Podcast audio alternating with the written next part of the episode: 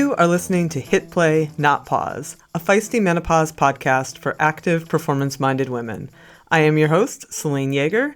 Each week, I bring you advice from athletes, scientists, researchers, and other experts to help you feel and perform your best no matter what your hormones are doing. This show is a production of Live Feisty Media. Hello, strong, feisty women. We have such a heartwarming show for you this week.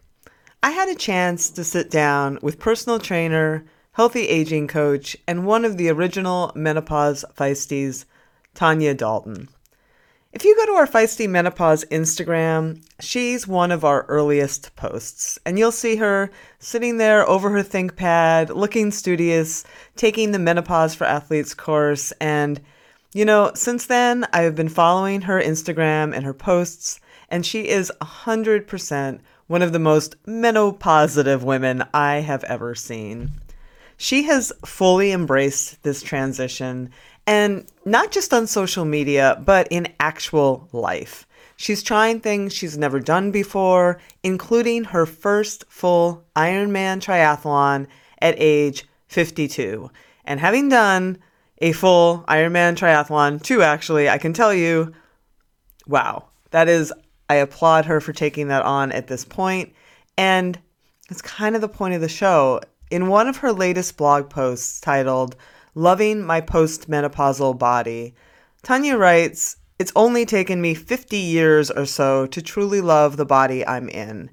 And she goes on to talk about spending much of her life battling with body image issues, disordered eating, and all of the other psychological barriers that kept her on the sidelines instead of engaging in sports and activities she was otherwise pretty eager to try. I wanted to hear more from Tanya and really appreciated her sharing so much of herself in this conversation, and I'm sure it will speak to many of you as well. You can check out her blog at tanyadalton.com. I'll put that in the show notes.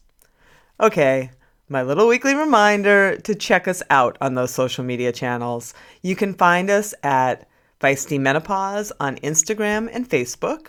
We have a private and growing fast Hit Play Not Pause Facebook channel where you can come in and join the discussion on all things menopausal transition.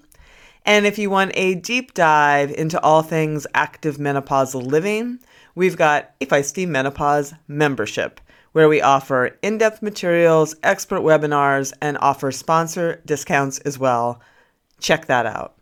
As always, show your love for the show. You've been doing it, it warms my heart. Thank you by following us on your podcast platforms, sharing the shows on your social media channels, and hitting those hearts or five stars, or however your platform lets you rate and review the show.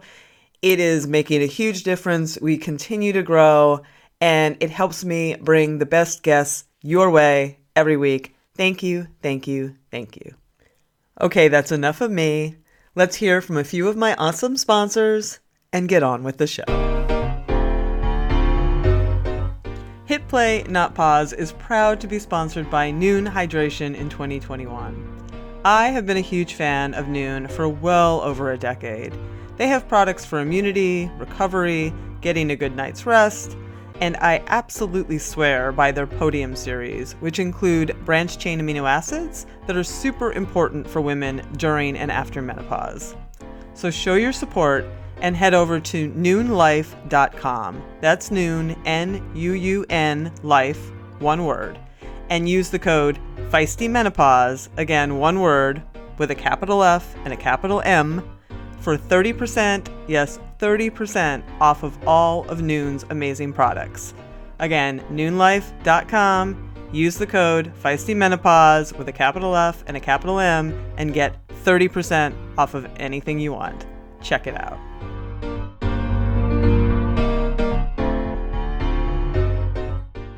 Like many of you, I try to eat well, train well, take the supplements I need, and track my recovery, sleep, and progress. So imagine my surprise when I found out I had elevated blood sugar, high cortisol, out of whack lipids, and was borderline anemic. Yeah, all while I was racing well and feeling actually pretty great. Turns out, all of my training stress was taking a hidden toll. How did I find out? InsideTracker. Inside Tracker is a service that analyzes your blood, DNA, lifestyle, and fitness trackers to provide you a personalized, science based, trackable action plan on how to live, age, and perform better. InsideTracker is simpler, cheaper, and more convenient than traditional blood tests. And their blood tests also include biomarkers that are key to performance that you don't get from traditional blood tests, like ferritin and vitamin D. My favorite part they don't just give you data, they provide you with nutrition and lifestyle tips to take action. And I've taken those actions myself and have been improving those markers and ultimately my health. So, for a limited time, my friends at InsideTracker are offering my listeners 25% off their entire store. So go to insidetracker.com slash feistymenopause to take advantage of that offer. Again, it's insidetracker.com slash feistymenopause. I can tell you, it works.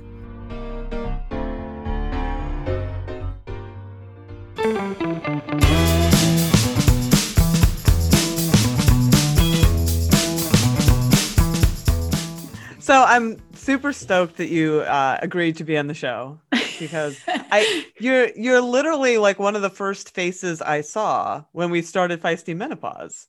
Like they found really? your picture, yeah, oh, and you're like oh. one of the very first posts. Oh, that's funny. You got glasses on. Maybe you're looking all studious. I think you. Oh, were... was that when I started reading ROAR? Maybe. Um, yeah, I mean, you were definitely doing something studious. I could, yeah, like, I could tell, but it was a, it was a cool shot, and I, and I was like, huh, wonder who that woman is. And then you started popping up, and I was like, okay, I, I, you know.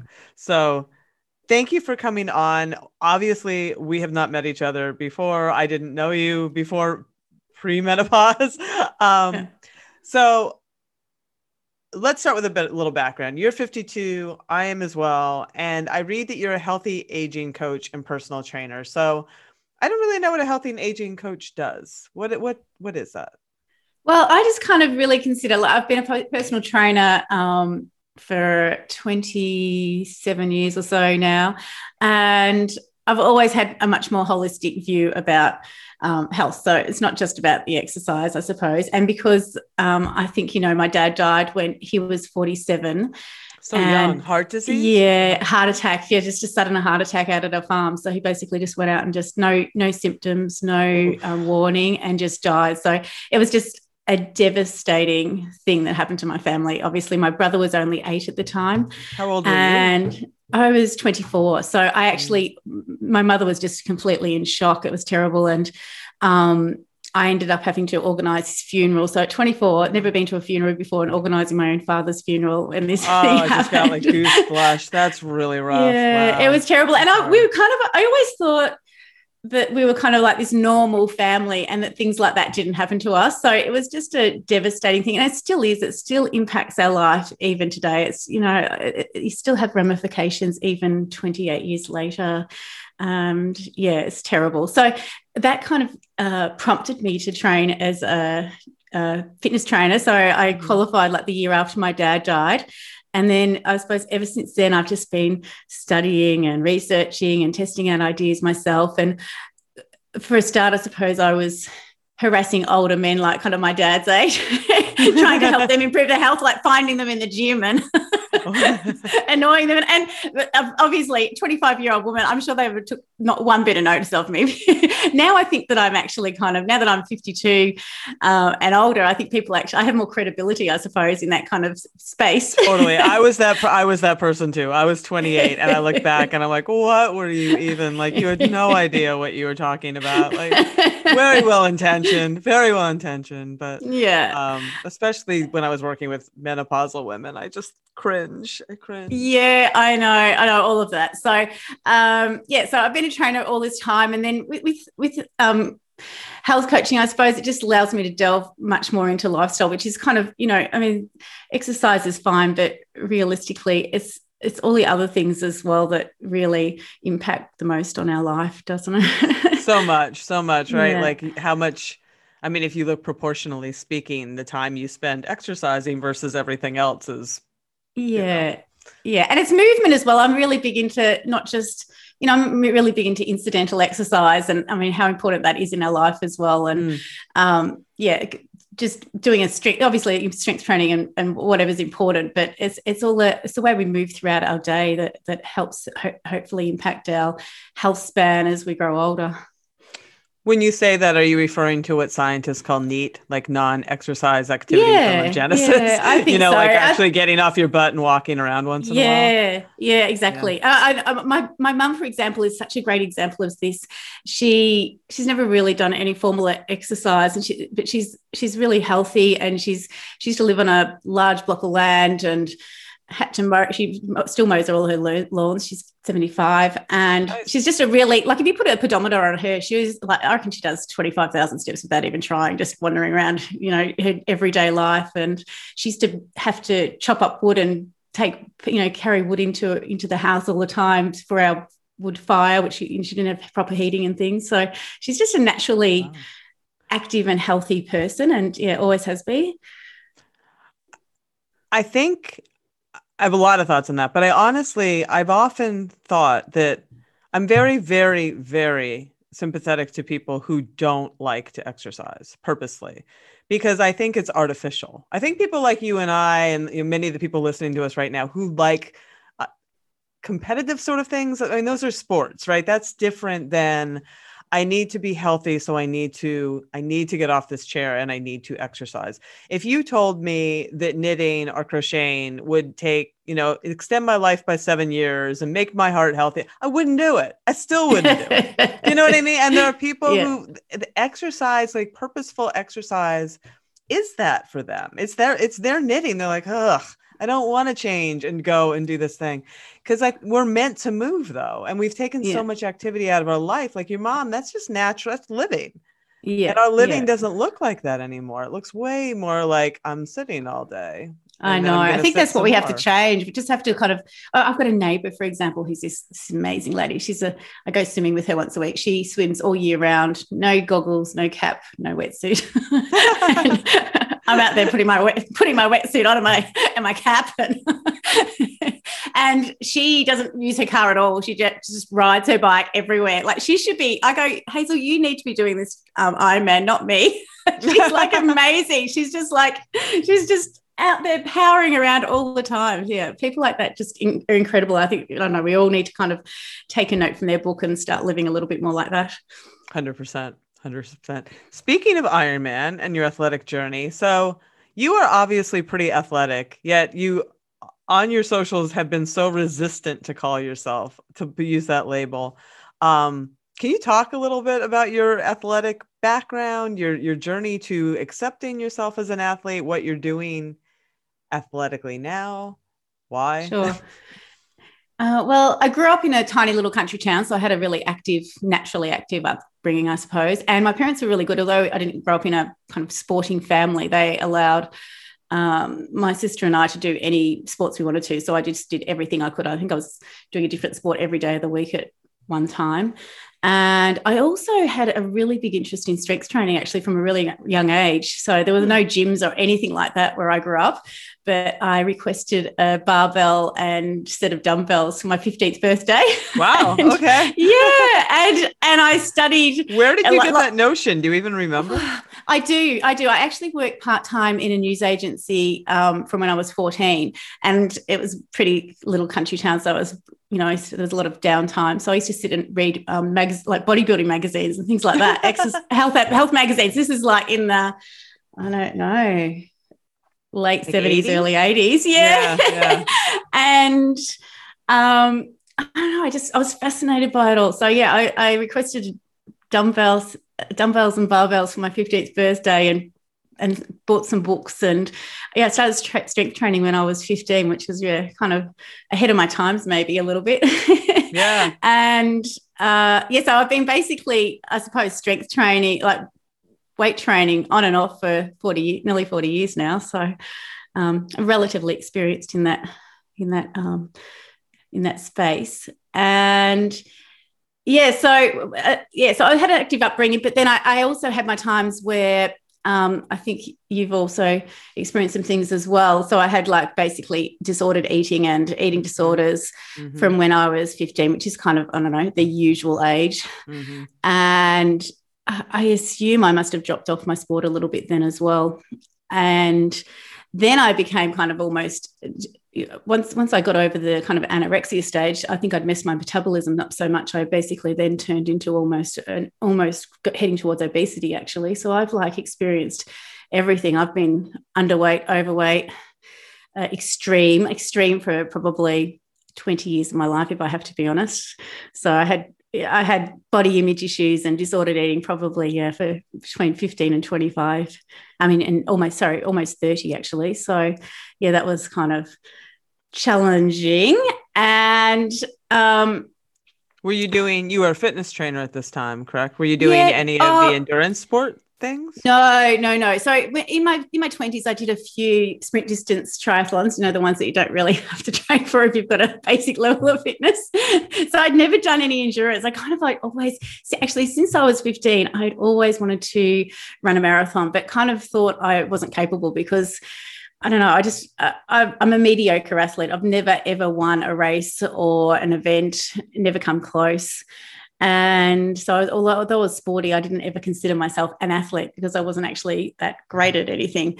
So, I never thought I could run a marathon. But then, when I started to get closer to the da- age my dad was when he died, so when I was almost 47, I don't know, maybe it, it, kind of was the push I needed, I suppose. I thought, if I'm never going to do this, I kind of probably should do it now because, you know, I could be dead in another year. Oh, boy. and so, yeah, so I started training for a marathon when I was 47 and it was hilarious. I was like so slow. I'd like, I can remember, you know, as you get closer to the marathon, the 30K runs, I'd like basically shuffle and whimper my way home. I was so slow. I literally did not think I could even make the cutoffs for the where they, you know, take you off the course and you have to run on the footpath. You can't run on the road anymore. And I got to the actual day of the marathon. I don't know, everything came together. Obviously, must I must have somehow trained myself correctly. And I ended up coming in an hour faster than what I had anticipated. My family weren't even actually at the stadium when, when oh. That's the worst. My, it was so funny. My, I had my phone with me for some reason. My husband rang me and he goes, Where are you? Where are you? I said 31, I mean 41 kilometers. And he goes, 31 kilometers. And I go, No, 41 kilometers. He goes, My God, we're at the train station. We're not even there yet. So I came into the stadium without anyone seeing me finish, which is fine.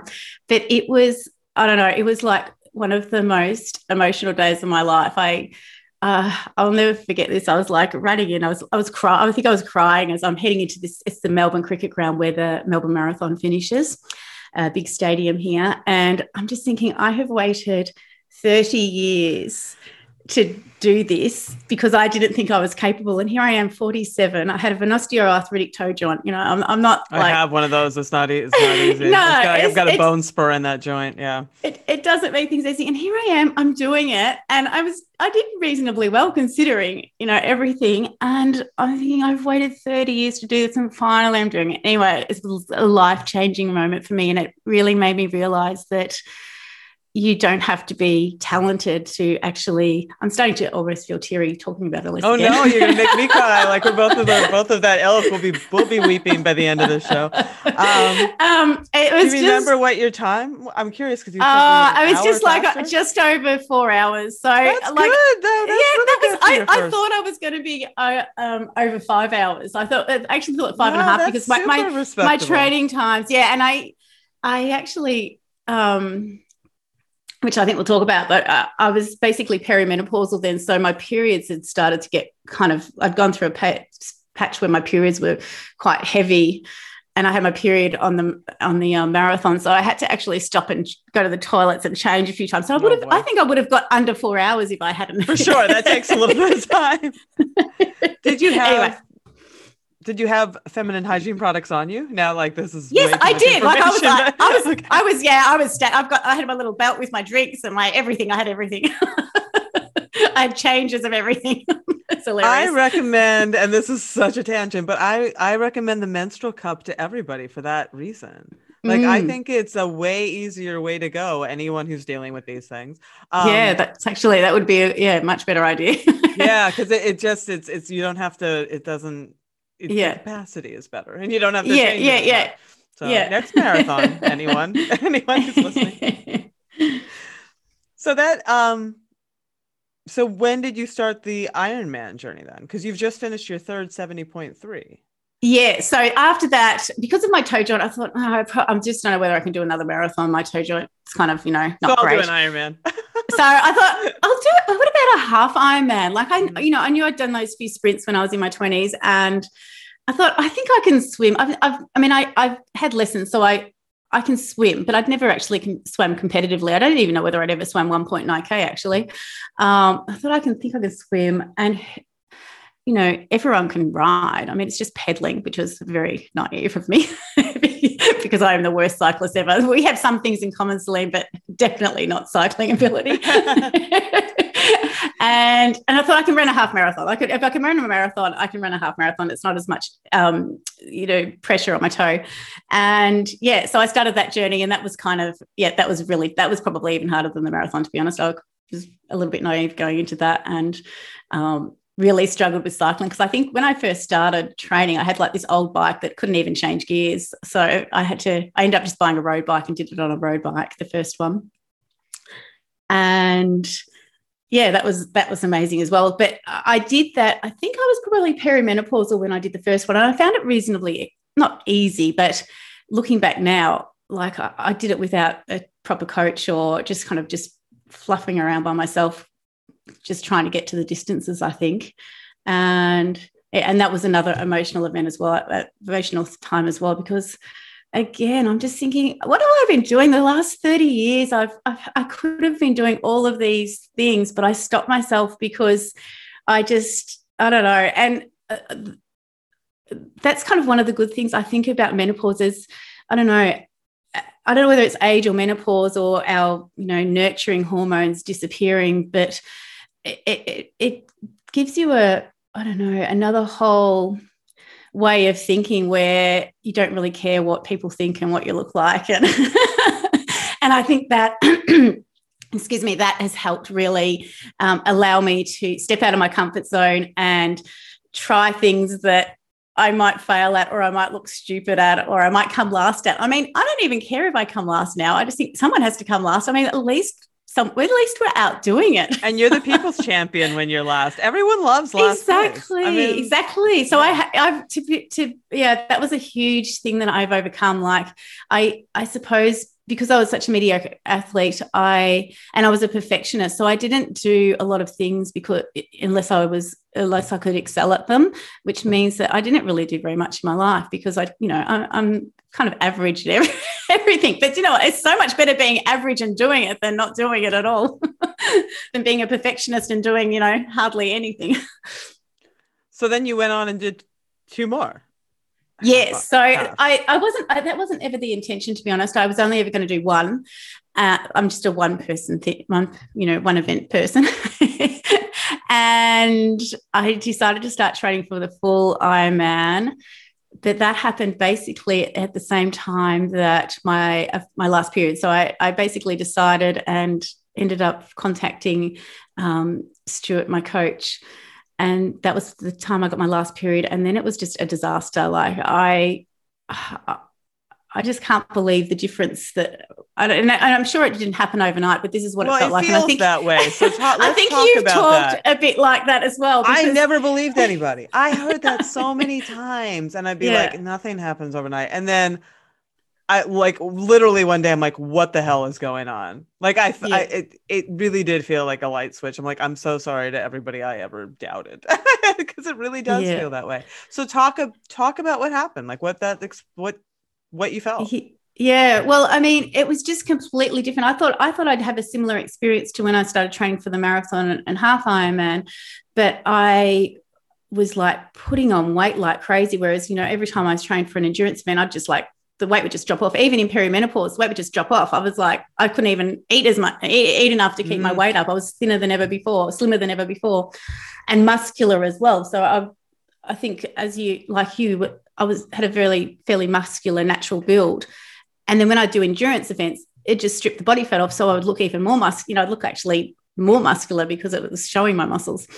And this time I was, yeah, putting on weight. I felt like weekly. I was just terrible. It was so depressing. Here I am training more than I'd ever trained before in my life. And I was putting on weight, losing muscle mass, and I was feeling just exhausted. Like I, I basically felt like I was in an overtrained state all the time, I think. And um, yeah, it was just a, it was just a terrible, it was such a confusing and terrible time. And I, I, I kind of, I suppose, naively thought that um, the, the perimenopause was when you had all the issues. So I had symptoms in perimenopause, but it didn't really seem to affect my um, body composition and my training as much as when my flat my hormones actually completely flatlined.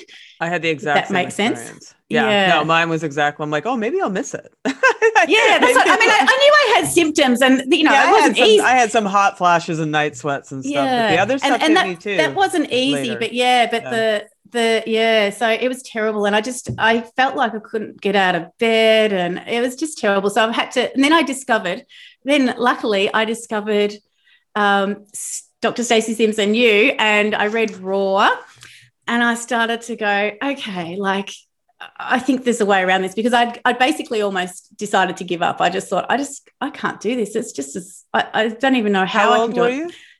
Uh, around 50, I suppose, when I started. Yeah. I think I was, I got my last period when I was 51. So I kind of played around with the idea of, of doing that um, full Ironman when I was 50 and then really made the decision at 51. And yeah, it was just not very good. and I almost gave up. And then my kids are going, Mum, you can't give up. And I'm going, Oh my God, I'm a role model for my children. I can't give up. And I started going through the route of going to lots of doctors and trying to get answers. And that in itself was another absolute nightmare. And I think you've just posted, I haven't read it yet, but you posted something on Instagram through the Feisty Menopause about doctors not being aware of um, menopause. It's issues. shocking. It is shocking. Yeah. Because there's no specialty. Like that's what no. it sort of is coming down to, right? Like yeah. doctors are so specialized, even like most women, their primary care doc is their OB-GYN, and even them, even the the o, the OB gynecologists are not they're not all trained in menopause. Like they, you know, no. they deliver your babies or or whatever, but they it and so it just slips through like when I talked to the cardiologist the other week, you know, she's like, they don't talk about it. And I'm like, how mm. can how is that possible? I know. I mean, how is it, how possible, is it possible when every single woman who lives old enough is going to go through menopause and be in a post-menopause state for the rest of their life? How can like that's a that's a long every doctor time. should be talking about it because those hormones affect everything exactly and, and they affect everyone like it's not just the women it's everyone around them it's like uh, it's just devastating and so I would, I went, yeah, went through, I don't know how many doctors and, and there's also, I also think that. What did you the, say and what would they say to you? Oh, I was just going, I'm just, I'm feeling terrible. I, you know, and I was offered, um, I don't know how many times I've been offered antidepressants, okay. and I'm, I'm going. I just, I'm not depressed. I'm not depressed. I'm exhausted. Like it's like kind of when you have a, you know, when you first have a newborn. I had a baby that my daughter didn't sleep for three years. Well, she's hardly ever slept in her life, but um, it's like sleep, you know, it's a sleep deprivation mm-hmm. as well. Like I go, I'm not depressed. I, I don't, you know, and to be strong, I feel sorry for some women because I think I'm a strong enough person to go and aware enough about my body and the you know what's going on and and I, and I try to read a lot as well so I was strong enough to say no I'm not taking antidepressants and then another doctor wanted to do like I went through a stage where I had really heavy bleeding which basically was just before um, my period stopped. And one doctor wanted to do a hysterectomy because of that. And I, I don't know. I just, wow. I, I know. And this, this is a man who's a, um, he's, he's a qualified, you know, um, uh, yeah, a female qualified doctor. Anyway, it, there was just, it was just think time after time. Finally, I have found a really good doctor now, which is great. And then people wouldn't do just going on from that. Um, I'm trying to be really proactive with my health, and people wouldn't do a bone density scan. And I finally found a doctor who would, and we have to pay for it here. It's not like it's free. So they wouldn't even refer me to a bone density scan or getting a vitamin D tests and things like that. So hmm. I don't know, it was just a, it was a really confusing and hard time. And I think I, I worry about other women as well because they're even less informed than me and they're going there trusting their doctor and getting really bad information some of the time. I'm not saying all doctors are like that because I have found a fabulous one now who's right. very proactive. But you have to be an advocate. Look, I mean, you have to be, yeah. Mm-hmm. I think that's the one thing that I have learned over this journey is that you really need to do, take responsibility for your own health. And if you're not getting the answers that, you know, if something doesn't seem right, you need to go and find someone else to, and, and keep asking and, and until you get the actual answers that you're looking for.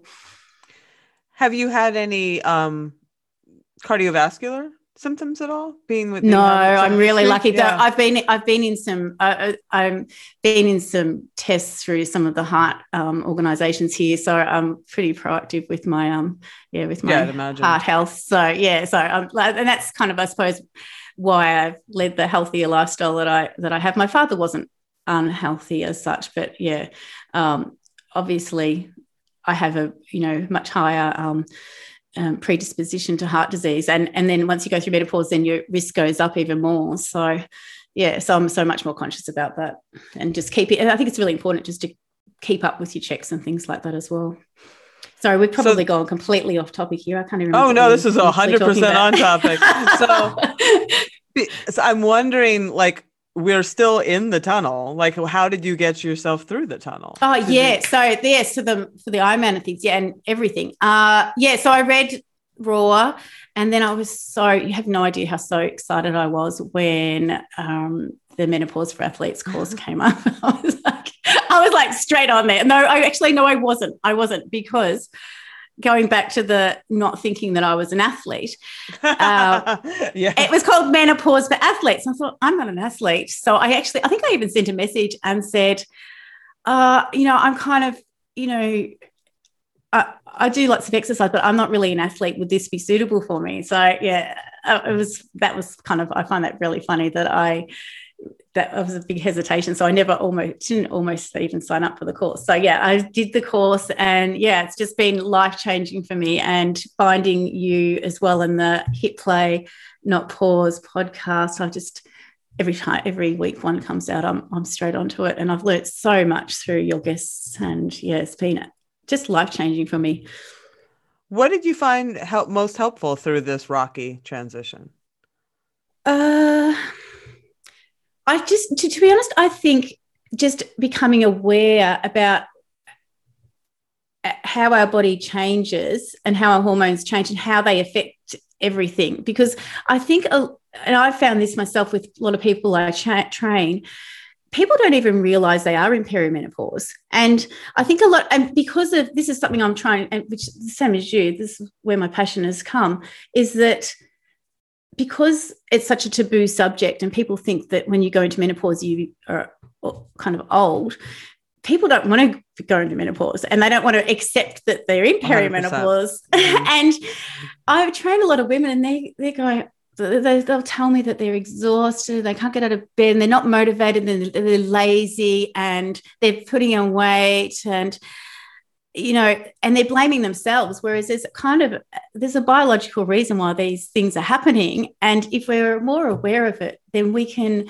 um, implement strategies to help ourselves and you know make this time actually not so horrendous. And i think that's the to, to be honest out of everything i think that's the main thing that i've learned is that becoming more aware and understanding what's happening and then realizing that we might make need to make some changes to our diet and or some tweaks and add some more strength training and plyometrics and all the things that you guys talk about. And they will help um, you know they might not make you know we might not look exactly the same as we did when we were 40 but we can we can maximize and and maximize our um, body compositions and things like that in menopause. So it's not all doom and gloom if that makes 100%. sense that's why we're here yeah, so that's kind of. Uh, and know, I've seen you pushing tractor tires, right? I seen you pushing? oh, I've, thrown some little tires, yeah. Okay. um, um, so I think that's the main thing. I mean, I can go on forever about all the things that I've learned through through um, feisty menopause and the menopause for athletes course, but I think that's the main thing is that becoming more aware about what's going on and, and the strategies that we can implement to to help ourselves has just been it's been life changing and it's, and it's given me it's allowed me to take back control again because that's what I felt. I felt I had lost control of my body and it, it was just, you know, I considered myself a really healthy, fit and healthy person um, before menopause. And I kind of naively thought that it wouldn't affect me. oh, I did too. I did too. I thought that won't happen to me. yeah, because um, I'm, right I'm fit and healthy. I'm fit and healthy. That won't happen to me. But uh, there's a few things actually that I previously I I I think I exercised, you know, quite well, and ate quite healthily, like balanced, not not extreme, but quite healthily. But I neglected my sleep and stress management, and that I think was where all of my problems really um, really started when perimenopause and then postmenopause hit because I yeah because your sleep's disrupted anyway, and with menopause symptoms. So exacerbated all the issues that I already had and made them even more worse. And yeah, that was that was that was a huge wake up call for me. So I had basically spent my entire adult life living on under six, probably under five, if I have to be honest, hours sleep a night. And I kind of, I kind of, I, I, I kind of, I worked in like a corporate environment for 20 years and it was kind of like, um, you know you were kind of rewarded and and for that kind of behavior being able to like i could work i could work three days without hardly any sleep a lot of the time yeah and um it was kind of like a badge of honor to be able to not sleep. I mean, it's, it's, stupidly, some people still think that you don't need that much sleep, but you do. You do. You need it to recover your brain and your body, and especially once you start training for stuff like an like yeah, any kind of endurance. I need, know, yeah. yeah. definitely, definitely. So yeah, so that was a huge wake up call for me. So now I have basically done a huge turnaround, and I'm not saying that sleep I've got it completely down pat, but now I have my average, I think, for the last year has been seven and a half hours sleep, which is that's a huge. Nice. That's good. No, that's yeah, good. It's good. It's, it's good for yeah. me. Like I think, like when I, you've talked also about um, someone saying about going camping. So usually I go camping um, a lot of the summer, and by the end of my camping trips, my sleep's around naturally around seven and a half, seven to seven and a half hours sleep. So I kind of that's and, that, and that's exercising all day. So I figured that that's kind of my that's kind of my, that's your place. I mean, that's what that's Sophie, place, who, yeah. who, who was the woman Sophie Bostock you're talking about, who's on the show, and I liked that she said that she's like you you you can find your own you know you hear the seven to nine that yeah. does not mean you need eight like not everybody needs eight no. so don't get crazy about that like yeah if you like if you if you feel good when you wake up and you know you it then seven seven and a half hours might be good for you and and definitely the camping is great for your circadian rhythm so if you're in yeah. that rhythm and you're feeling good then it's not about like hitting a magic number i mean you're definitely in a you're definitely in that healthy zone, you know, with yeah, anyway. Yeah. I mean, I'm not saying I can't improve and I can because I'm a little bit bad. I go to bed too late, but I've, I ended up uh, cutting out my morning training sessions, my morning um, work training sessions. Uh, but I did that actually in perimenopause, not realizing that um, it was perimenopause, I think. So I, I ended up giving up my morning training sessions because I was so exhausted and not coping with things but now I look back and go, it was because I wasn't, it was because of all the menopause issues and it was making my sleep even worse than normal and I wasn't yeah. coping. So, um, yeah, so now I kind of, I just prioritize my sleep and I do things like I use tart cherry juice, which I found really good. I, I find that like I don't want to be skeptical, but it seems. No, it seems ridiculous. I know. When I first heard it, I'm like, okay, Stacy, I'm like, I'm all with you. You know that, but I just, I'm not, I'm not sure I'm buying this. I, know. I tell yeah. people about this, and they look at me like, "Are you crazy?" I go, it has to be tart cherry juice as well. It can't be just cherry juice. It has mm-hmm. to be mm-hmm. tart cherry juice, and that's really helped. And I, bizarrely enough, I, sometimes I get a little bit lazy and um, blasé about things, and I think, no, I don't think I need any of that now. I, I think I'm fine. And then I didn't use it a couple of days this week, and I had the I had two bad nights sleep, and I just think yeah, I get back does, to the tart cherry. it does help. There's actually research behind it. Yeah, I know. What I know. do you do with the stress? Have you? I mean, I, I think I saw you meditate, perhaps. Uh, yes, yes. I started meditation. I've been playing around with meditation for the last, I don't know, few years. I kind of, I love the idea of it. And I, I used to sit there going, I don't know, this, this is this is doing nothing. This is doing nothing. um, but I've really persisted and I, I use like a couple of apps where there's some short guided meditations and I kind of down I, I remove my perfectionist kind of attitude as well with that. And I thought, I don't need to do it for an hour. Even if I do it, I, I have this thing where even if I do a one or two minute meditation every day or twice a day, then that's better than nothing. So that's been really helpful for me because I, I suppose I went into it thinking I have to sit there and om for an hour every day to get the benefits, but I really don't think you do. I think it's just a matter of learning how to quiet your mind and then in stressful situations, then I can use those strategies that I learn in the guided meditations as well, just to calm myself down. Yeah, that, that's been super helpful. And I, I try to do that, uh, particularly a night before I go to go to sleep, because I, I don't know about you, but I have this mind that's got like things going mind. on. Yeah. I really a lot of women do. Yeah. yeah. It's kind of a thing, isn't it? I have to really calm myself. And it, and it does help. And it doesn't, you don't need to do it for hours and hours to get the benefits, I don't think. Oh um, no, no, no. Yeah. And and Sophie yeah. said that too. She's like, it's just doing it even little bits. And um Carol Krucoff talked about that too, the yoga therapist, that even just those little spots in the day, it's really just giving your brain the signal that it is okay not to think about anything. like it's actually okay, you know. And then when it comes time to sleep, your brain's like, oh, we're in that mode. Okay. Yeah. Like, that's cool. You know, I mean, it's, yeah, you don't have to work up to like 20 minutes of whatever, you know, I mean, yeah. I, I, that, I mean, sometimes I sometimes I do. Yeah, exactly. Sometimes yeah. I do. If I've got time and, and I'm feeling like it, then I do. Actually, I use meditation for the first time before I did um, just the half Ironman the other week. So, oh yeah, um, yeah. So to calm the race nerves was that like yeah, and just to, I don't know, there's, there's this um, app called Breathe App, one of the ones that I've been using mm-hmm. recently, and they have a couple of um, sports kind of meditations in there. And it was about visualizing um, mm. the success of the race. I am. I, am people. I'm going yeah, to be swimming like a. And I think, I, yeah, well, I can't, I can't remember what it was. I, I wrote it in an Instagram post, but there were these three statements, and I used that because I'm, as I said, I'm a terrible cyclist. So I use that the whole cycling leg, going, I am I am strong, I am capable, I am prepared. I think that was it. And I'm, so that yes, that's a, such a great mantra. I've done that all the time. so that yes. was in that meditation, and then I used that the next day. I found I thought that was really good for me because um, I, you know, I've I've only done three half Ironmans, so they're kind of my, you know, and the marathon now. So I haven't done that many events. So I still get really nervous and things beforehand. Sister, I get, I almost vomit before every race for the past 20 years. I don't know those, those nerves. Oh, so it, doesn't get, ever, it doesn't get better. No, it does not. It does not ever go away.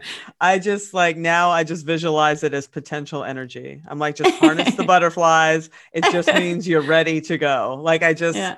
and honestly, the more miserable I am, it seems like the more ready I am to go. Like some of my best events have been after just drowning in misery. My poor husband, he's just like, you're ready to go?" That's very funny. Yeah. So when is the Ironman?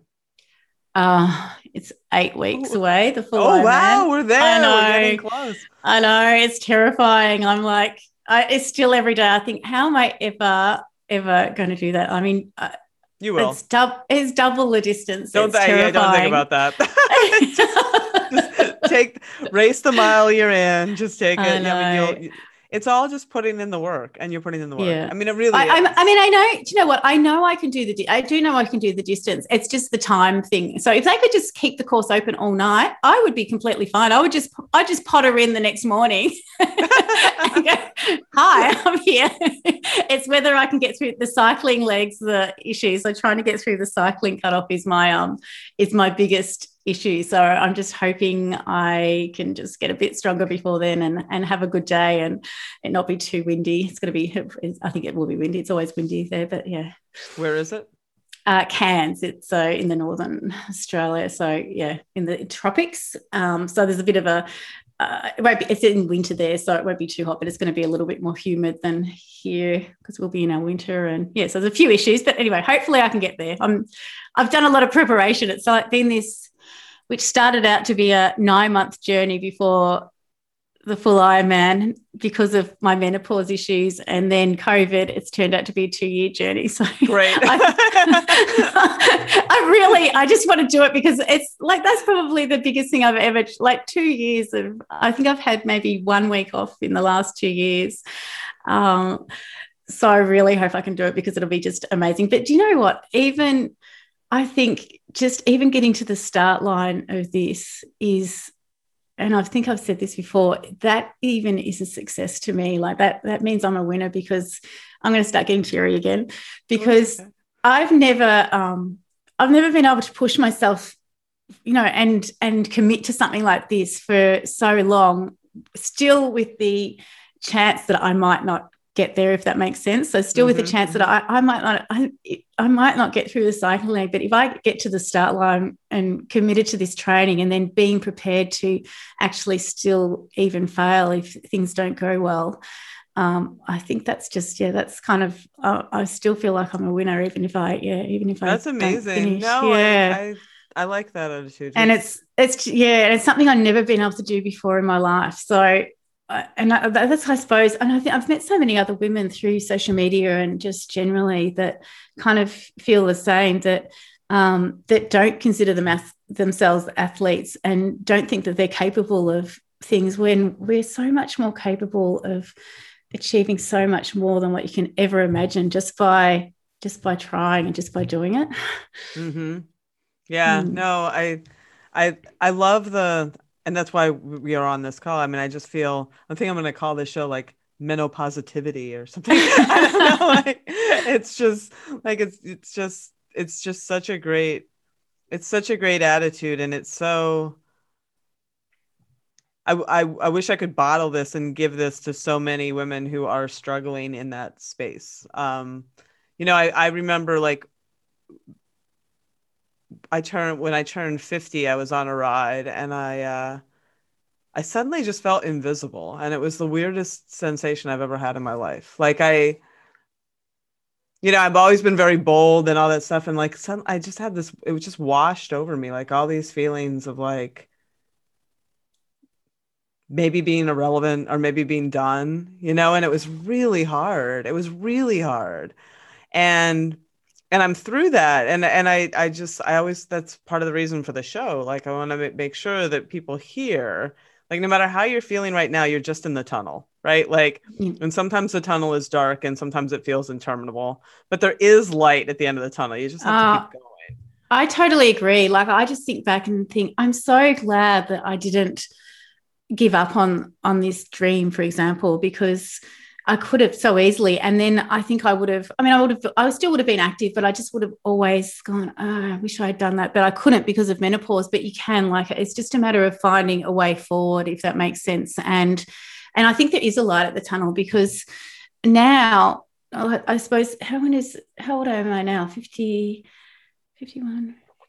So it's nearly two years since my last period, and I feel like my hormones have just finally started to settle and mm-hmm. I, I feeling so I, I feel like I feel help better than I've ever felt before in my life to be honest and I don't want pe- you know I want other women to realize that that you know that there is a light at the end of the tunnel and I haven't and I'm not saying that I'm not anti um, hormone treatment at all because if everyone has yeah, different background and different mm-hmm. yeah different background and different um, different genetics and things like that but um, i suppose i've tried to view all my menopause symptoms as my body telling me that i need to make some changes to my lifestyle because it's trying to get back in balance and it needs mm-hmm. me to do something to help it get mm-hmm. back in balance if that makes sense yep and um, so i I am. I am healthier than I was beforehand because I now um, sleep a lot more and look after my body. I'm kinder to myself and um, and I manage stress much better. So I, I, feel like I've all the pieces of my health puzzle have kind of come together because of this crazy thing called menopause that threw my life upside down and and I've come out the other end um, just I yeah, feel healthier. I'm doing things that I never ever in my life imagined that I could ever achieve. And I just want that for other women as well. I want them to realize that it's not an end. Uh, it's just kind of this new whole beginning of our life, and it can be just amazing. Yeah. That's that is. I'm starting amazing. to cry again. No, it's great. I've, I've, spent I've spent the whole I've spent the whole podcast crying. It's just, you're just glowing too like but i i i want to i want to make sure before we before we go and I let you go that we talk a bit about that body image piece that you sort of alluded to. Um both of us have had like as you mentioned i had a terrible eating disorder in college that sort of threw me a kilter and i have always been a um a larger muscular girl too and when i was young i was just one of the biggest kids in the class forever right? And it's just i think all that stuff sort of stays with you and um you know you you you posted a picture yourself around your 47th birthday very muscular all that stuff and and talking about how you weren't sure you were going to look that way again and you know i'll let you t- you tell it but it I think we all have to deal with that, right? Like the the your body composition definitely changes. There are things that you can do for sure to optimize it, but it may never look the same. And like you have to get to a place of peace with that. And like I am just finally starting to be like, yeah, you know, this is all right. And but it, I think that's a process in and of itself. Yeah, I totally agree. Like I, I look back at that picture and like I, I think, oh, I'm so glad I took that picture now because it was, you know, I've got this that to show that you know I was this like muscular, fit, healthy woman, but on the other hand, there are times in my life where I have also looked. At that time, I, w- I think I was, you know, I, I was definitely fit and healthy. I, I, that was like kind of the prime of my life. I feel like, but there's other times in my life where I have looked really healthy and fit, and you know, people have commented on my physique, but I wasn't healthy at all. I was like, totally. I was I was extreme yeah. on, and, and not healthy. That's not healthy totally. being extreme. No, exactly what you mean. Mm-hmm. and so I look at that photo and I appreciate it, but then I also appreciate that we are changing. And it did take me a while as well. I, I started going, uh, how can I be training people and saying that that you can um, mitigate the menopausal issues when I'm really when my body's changing when my body is changing still if, mm-hmm. if that makes sense oh, and makes sense. so it took me a while to get over that but I, I think I'm there now finally um, and maybe it's because my hormones have settled and I've, I've become a bit clearer in my mind about about what's important in life I don't know and and I, I remember looking at uh, the half Ironman I did a year ago when I was uh, when I was in really I was it was quite still quite struggle mode with my menopausal issues and things. And I saw this like you know you know when you're running and your foot hits the ground and there's just this like scrunched up wrinkly old skin. And I thought oh my god. Is that what I look like now? Is this what things have come to? And uh, but I looked at those photos again this year and I thought, you know what? I don't care. I, I like that. I'm I am aging uh, and I'm accepting it, but I'm out there doing these events mm-hmm. and being active and it's not stopping me. I mean, I, and and I look, you know, I, I mean, realistically, how we look is really incomparable to what we can do. I, I, want my body to be able to hike up mountains and do these events and things like that. I, and how I look is really not that important in the scheme of things, I, I think. And it's more of a, but you know, the way our body looks now is more for me a byproduct of my healthy lifestyle, not mm-hmm. the goal. And we are always our worst critics, right? Like it yeah. doesn't matter. I, I think Amanda Thebe, my, my Thebe might, might have um, posted something about this. Like there's this phenomenon where like when you were it could be any age. When you were 20, yeah. you thought, my God, you looked whatever. And then you look back at pictures and you're like, you didn't, you looked great. Yeah, yeah. And like yeah. I think the same thing happens like every decade. Like you'll you'll be 85 and you'll look back at 75 and be like, I looked amazing. Like I like, That's, you know, it's just like I tell people that all the time. That's something I tell people. I go, I go, do not complain about the way you look now. You look back and go, I looked absolutely fantastic then. And yeah, I don't know. I'm just I'm just happy to be. I mean, as as I said, because my dad died when he was 47. Now every year and every day I live, I'm just really happy that I'm able to do all of these things. And obviously, it, it sounds a little bit contradictory, and you know, maybe I'll be people. I'll get some comments on Instagram about this, but uh, and I do post my nice pictures. But of course, as if I'm going to post, if I've got two photos, obviously I'm going to post the one that looks the worst.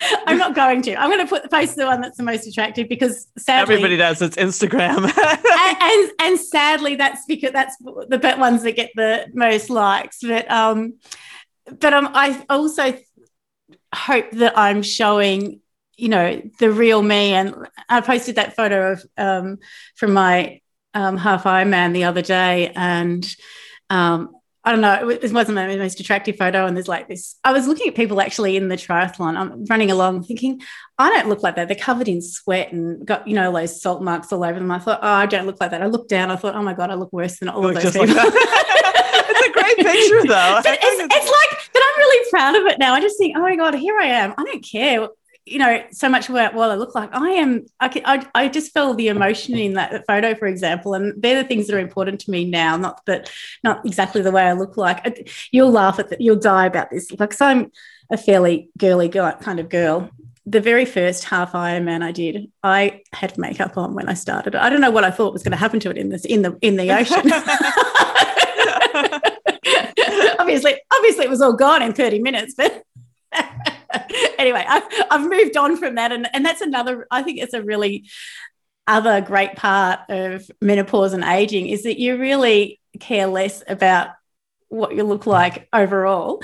Um, and more, it's just more important to live your life. Right. You're living through your body, not for it. I yeah. Yeah. Say. Yeah.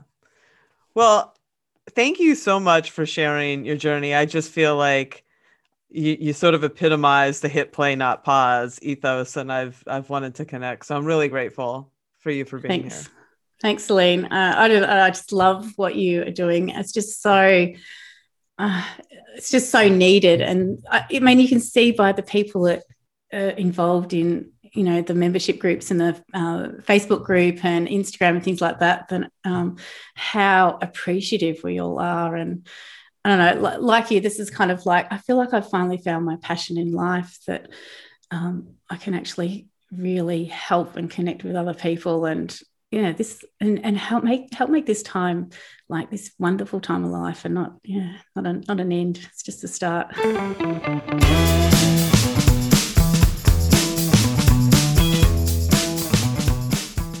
Okay that's our show. Join me next week when i sit down with a mystery guest. Seriously, it won't be a mystery next week, of course. But right now, because I have three great guests on tap for interviews, including a physiotherapist, a sports dietitian, and a badass track cyclist, well, I'll just bring you the one that we get ready to rock first. Tune in next week to see what we've got in store. Until then, as always, stay feisty.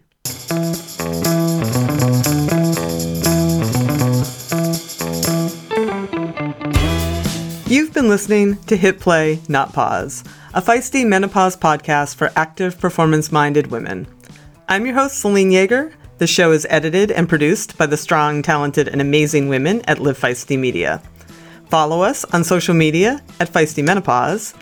And please help us spread the word. Screenshot and share this episode on your social media channels with the tag at Feisty Menopause. Share the show with your friends and please subscribe, like, review, and rate this show wherever you get your podcasts. Word of mouth and good reviews make it easier for other listeners to find. Thanks for listening, and as always, stay feisty.